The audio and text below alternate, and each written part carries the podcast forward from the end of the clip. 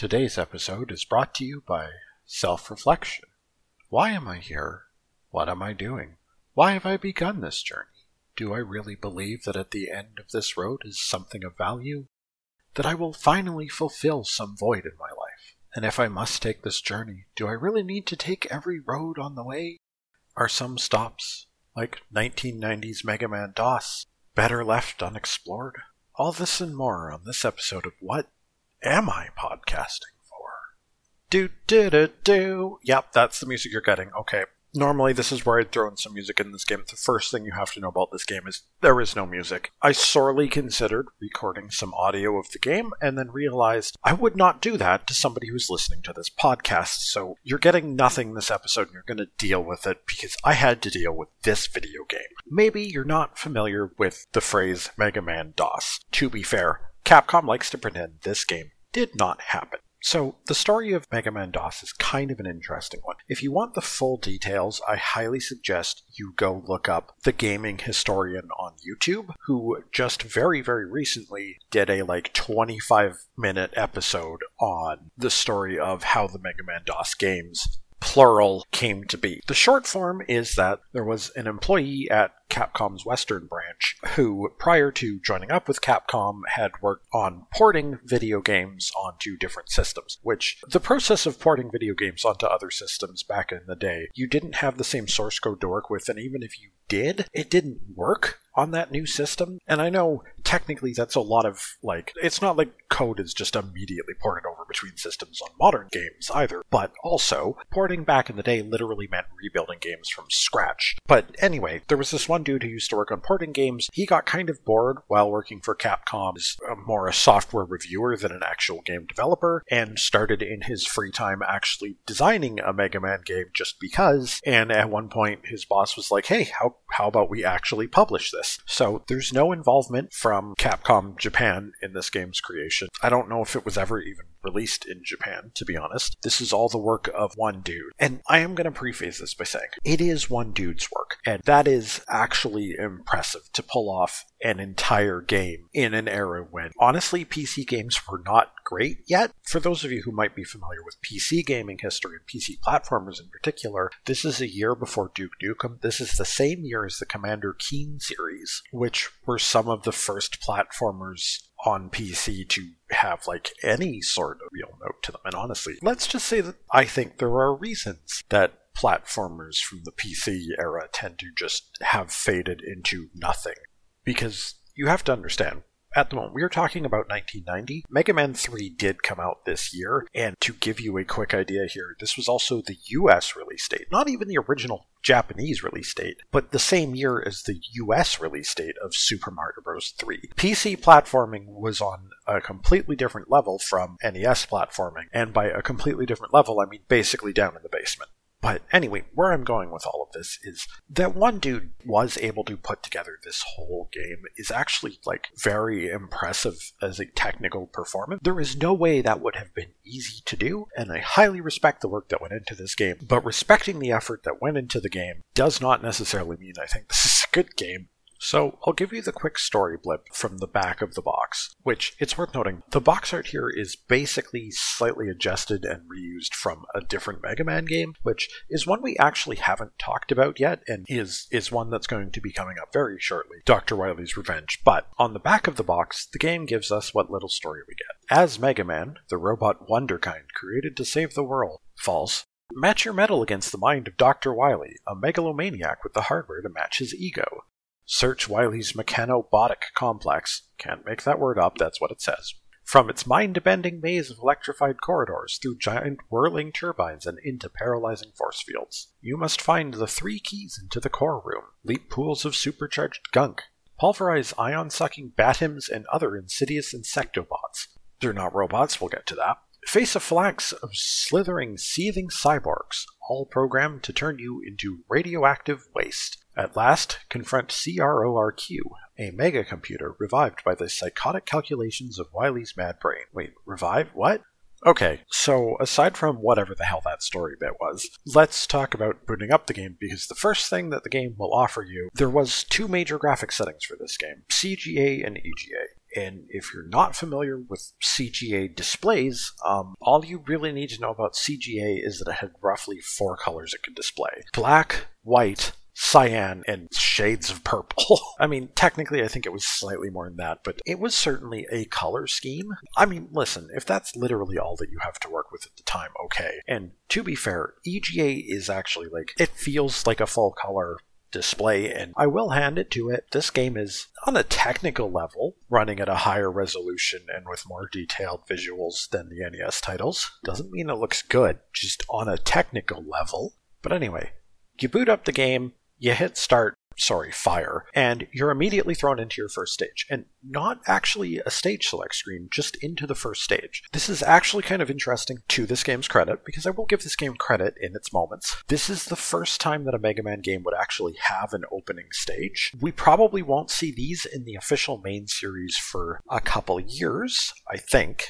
I might be forgetting something. But again, for what it's worth, this was the first Mega Man game to feature an opening stage. And this opening stage involves you passing a checkpoint and then getting chased down by a robotic dog across a field until you reach the gate that is supposed to be, I guess, the entrance to Dr. Wily's fortress. It is worth noting the first signs that this game is really, really questionable in quality become really quickly obvious. First off, this dog is extremely difficult to kill. You can do it, but you're probably going to take some damage. The moment that you defeat it, another one spawns. The only way to really realistically get through this opening stage is just to run straight through the enemy, and that feels backwards, and then there's literally nothing else to the stage, so what? Oh, and I have to stop and talk about the controls for this game. Movement left and right is controlled with the left and right keys. We're not at WASD controls yet, that's that's a few years away in PC gaming. Spacebar is your fire. So far, we're still pretty good. The key to jump is J.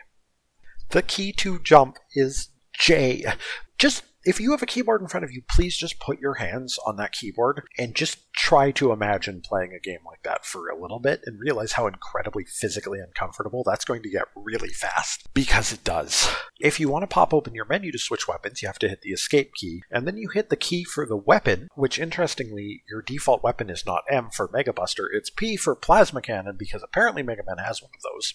And then you have to swap back to the control scheme you had a few moments ago, and mm, Another thing I want to note before we get on to the actual stages here is there is no password system, and there's no save system either, which this is a computer game. MS DOS is a computer thing, if I haven't made that really clear. Why couldn't we have had saves? Like, serious question here. It's not like they would have been anything new to PC gaming. They'd had that at least. And it's not like it needed a special adaptation physically to the cartridge to save data like an NES game would have. But this game has no passwords, no saves, no nothing. It's a good thing this is a really short game. Speaking of it being a short game, let's just head into the stage select. Our three robot masters are Sonic Man, Volt Man, and Dynaman. Even for the fact that Mega Man fairly regularly has some pretty goofy looking robots around, all of these robot masters do not look like robot masters.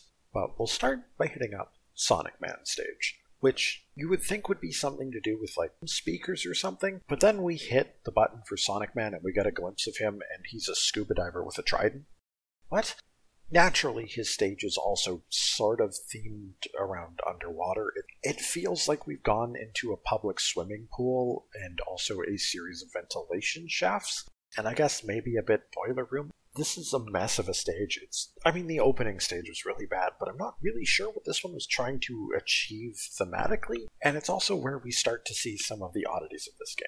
They were just talking about insectobots as a thing, and that's that's false. The enemies in this game don't really show any robotic tendencies other than like three of them, including that dog we just dealt with in the first stage. Your enemies are like mice running along the ground and mosquitoes and colonies of bats. Those are the clear hazards that you have to deal with.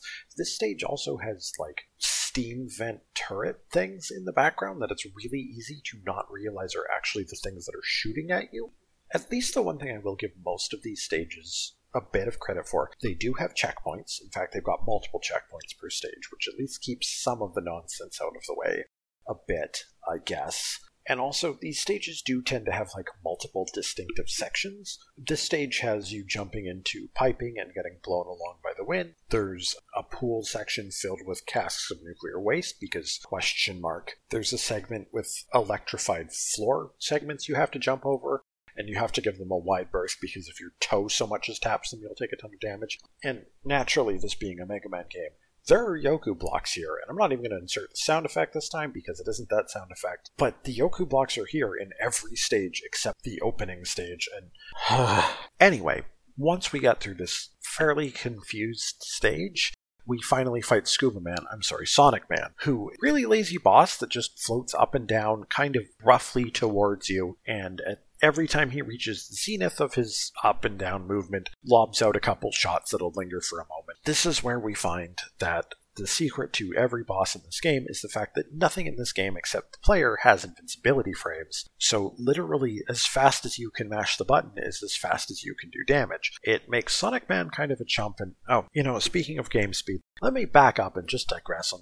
I don't even care about keeping this one like formalized and structured. I forgot to mention that for all the technical impressiveness that this game has, and for all of the fact that in truth this game runs, I suppose, fairly steadily for its era, this is one of countless MS DOS games that was never coded with a speed cap. And interestingly, if you're using DOSBox to run this game in a modern environment, the default cycle speed on DOSBox is about five to six times what it was probably designed to run at. So that was a rough lesson to learn at first. But also, technically, if you want this game to be even easier, because it's not worried about frames or anything, you can just slow down the cycles in DOSBox. Got a slower playing game, and then mash even faster into enemies. Anyway, this game is dumb. This boss was a scuba diver named Sonic Man, who, by the way, has a weapon that fits Sonic Man, the Sonic Wave, which looks and almost kind of acts the way you expect it to, but also is a weapon he literally does not use as a boss.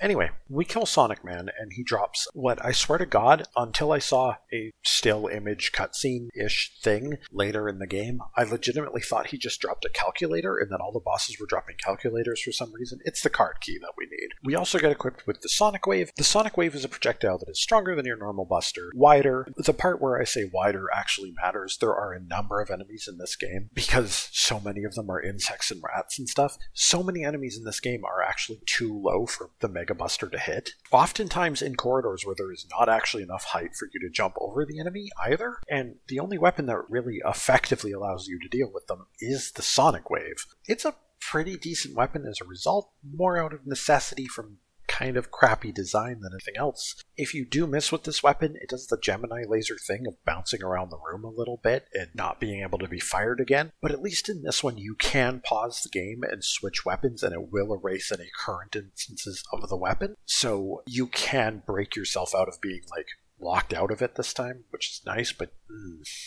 Anyway, Sonic Man out of the way, we'll head to what is probably actually the best level in the game, I think, creativity wise, is Volt Man. True to the name Volt Man, his stage is basically supposed to be like a power generator facility, and to get there, we actually have a little segment I kind of like, where you are crossing a pit using a bunch of power lines. If things hit you, they can knock you down a level on the power lines, and you can actually jump down manually as well, but fall too far down from getting hit by sparks or enemies on the lines, and you will just fall into the pit and lose a life. Once you get into the facility proper, you'll have to deal with various uh, magnetic fields that'll push or pull you or slow you. They're not super clearly marked out and really fidgety, but at least they're trying something. Unfortunately, the stage pretty quickly devolves to just tight corridors with enemies that you're going to need the sonic wave in order to hurt. And, you know, some Yoku blocks over spikes because heck us, I guess. There's also, I think, maybe the only energy tank in the game is in this stage, or the only one I remember seeing. And it's at a spot where you can drop onto this little ledge on the left and destroy the wall that's there with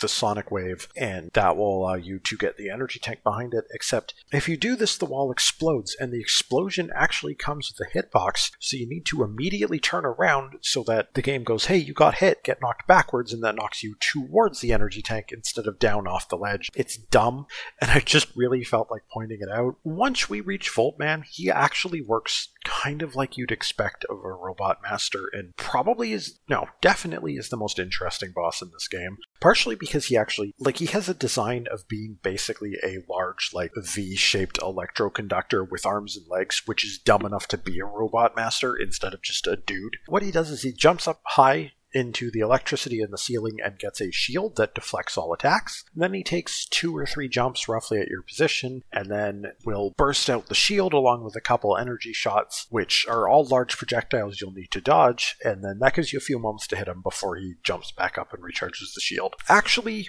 a competent, functional boss fight. Kind of tough, just because it is actually tough to avoid the attacks. He is weak to any spare sonic wave you have, and honestly, you can take a hit deliberately right before he becomes vulnerable, and then use those invincibility frames to just unload an entire gauge of sonic wave into him and kill him really quickly. But he is, as far as bosses in this game goes, he is by far the best and most interesting, and I think feels the most Mega Man. Speaking of feeling Mega Man, as I continue to praise this one out of five stages of this game. Voltman's weapon is the Force Field, which is the same shield he got, and this is also the first time in the series there is a shield weapon that actually protects you. The force field is turned on by pressing the button and then shuts down either when it runs out of energy, it will shut down if you press the button again, which is very different from weapons like the flash stopper, which once activated just kept going and going until they were out of energy, or until you run your face into an enemy, in which case you do a little bit of damage to them, but probably actually just damage yourself. Anyway, the point is is the force field actually negates basically every projectile attack in this game. Even a couple of stage hazards get negated by this thing, and so it is actually a useful, well designed shield, air quotes, weapon, air quotes. I don't hate it. You know, they took five shots in this game. There's five stages total, and one of them at least landed, and it is Voltman stage. It's not like perfect, but Voltman and his weapon would feel at home in an actual Mega Man game. Points for that, I suppose. Our third and final robot master is Dynaman, who's just, um, he's a dude in a superhero suit with abs, like visible abs. It's, it's so ridiculous. Anyway, um, I will say that Dynaman stage does have a consistent theming of basically being in like a factory section of Dr. Wily's fortress. You'll have warehouses to cross through, you'll have conveyor belts to climb across, there's fire themed areas that would make sense as some sort of smelting pot, there's like mechanical construction arms that come out of walls that you'll have to dodge. There is actually one point in here where you have to deliberately fall down a pit while holding a direction in order to not fall into another pit and die. And for this game's credit, it actually clearly marks hey, this is a pit you need to go down, and also hold this direction as you go. it's just the one time, but it's a little bit forward thinking of the game to recognize that would be a dumb thing to do. But also in the same stage is a segment where you have to run through a series of tiny, tiny corridors, literally as tall as Mega Man, which are filled with large ants that cannot be hit with your basic weapon, so you need to use a weapon from another robot master in order to actually destroy them. Otherwise you just have to tank them with your face, and that's that's its own problem. It's worth noting that this section is right at the end of the stage so that you are appropriately disappointed for Dynaman himself, aka Discount Crashman. Literally, what he does is just jump around roughly in your direction and occasionally drop a bomb down that explodes for a couple seconds. He is almost literally Crashman, except he's not reactive to you in any way. His bomb is always dropped straight down instead of aimed at you, so he's even easier. Also, because of the fact that Mega Man has invincibility frames and nothing else in this game does, if you have the force field, you can destroy Dynaman really quick by just jumping in his face and toggling force field on like a whole bunch of times. So, pretty easy boss. The stage is harder than him just because of the fact that you need to make it through with a certain amount of HP or weapons, which not a fan of that. At least thematically, the stage is actually pretty cohesive and cool. Anyway, the weapon you get from him is the nuclear detonator. Hold on, what? Uh, yeah, no, that's that's what it says. It's called the nuclear detonator. So hold up. First off, this doesn't just end the stage immediately and destroy everything in a fortress because, you know, this entire game does take place in one building. The nuclear detonator, despite the name, actually just throws out a set of TNT that bounces along the ground for a little while, and after a few seconds, or when you press the button again, after a minimum of about a second, the bomb will actually blow up and the explosion will linger for a moment. It's a trash ass weapon. It's extremely hard to hit anything with this thing because of the basically the arming time on it, even though you can manually detonate it. Half the time, I swear the explosion doesn't actually hit the thing that I'm trying to hit with it, and also the explosion can hurt yourself if you run into it for some reason.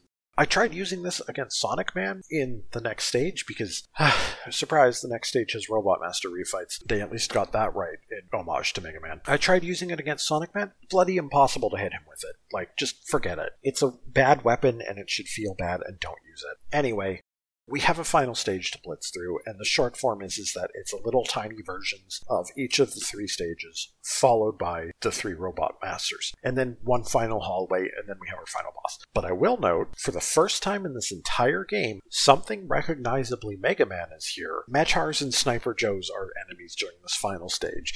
Not like random, not even robot cats or anything new like that. Literally just Mettaurs and Joes. They're they're here. Yay! And at the very least, when we get to the end of this, Dr. Wily is piloting sort of a Wily robot ish. Actually, he's just piloting a bipedal walker thing that has like a computer front face.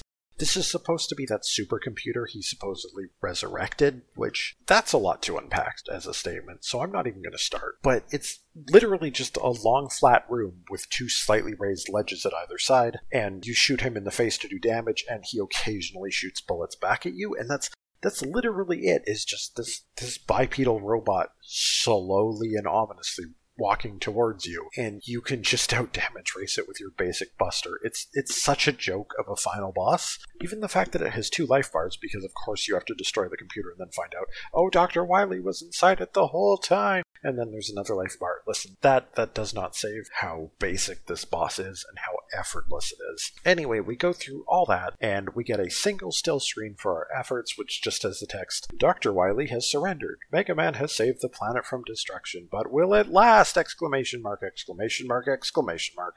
When I set out to do this podcast and made the decision that I was going to play all the Mega Man games, I knew it would involve playing this, and I knew it would involve playing this pretty early. Probably part of the reason it took me so long to do this, aside from, you know, personal hangups about how long it takes me to do anything, I didn't want to go through this game. And to this game's credit, looking at it from an analytical point of view and an understanding of what other PC games were like at this time, there's some stuff in this game that could have been salvageable. This is definitely the work of somebody who at least was familiar with Mega Man, it is worth noting Mega Man looks a little bit derpy, but he is still recognizably Mega Man, and he even animates in a very, very similar way to classic Mega Man. There's even kind of this like famous little thing where if you just slightly tap the forward button in the NES Mega Man games, Mega's foot will just like slightly slide forward and inch forward a little bit because that's the first frame of the animation and it'll just do that over and over again. And that is actually in this game. That was replicated and that shows that this was done by a dude who was used to porting and understood what porting came up with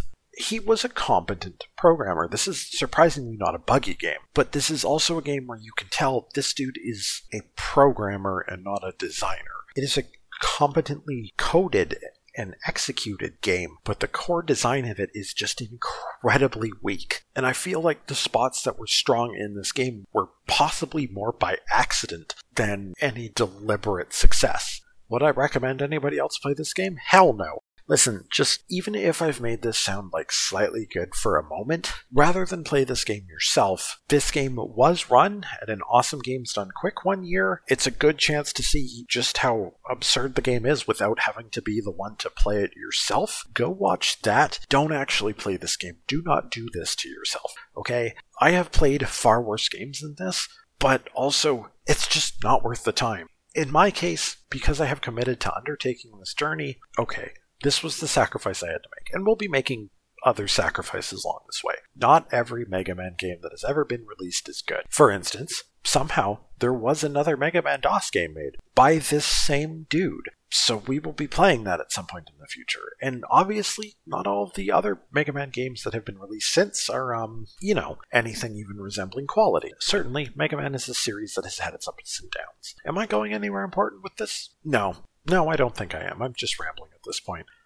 Anyway, with this game, we wrap up 1990. The next title we'll be tackling is Mega Man 4, we're going back to the main series proper and to the first Mega Man game that I can say I actually remember owning as a kid, so that'll be a fun return trip to see if that's as good as I remember it or not. Anyway, thanks for listening. If you'd like to get in touch, you can hit me up at what am I podcasting for at gmail.com. I'm on Twitter at what am I podcast for as in the number four. You can find this podcast at waipf.podbean.com or go hit up the distribution service of your choice. Thanks for listening, and remember, a game being better than expected doesn't necessarily mean it's good if the expectations were trash. Good night.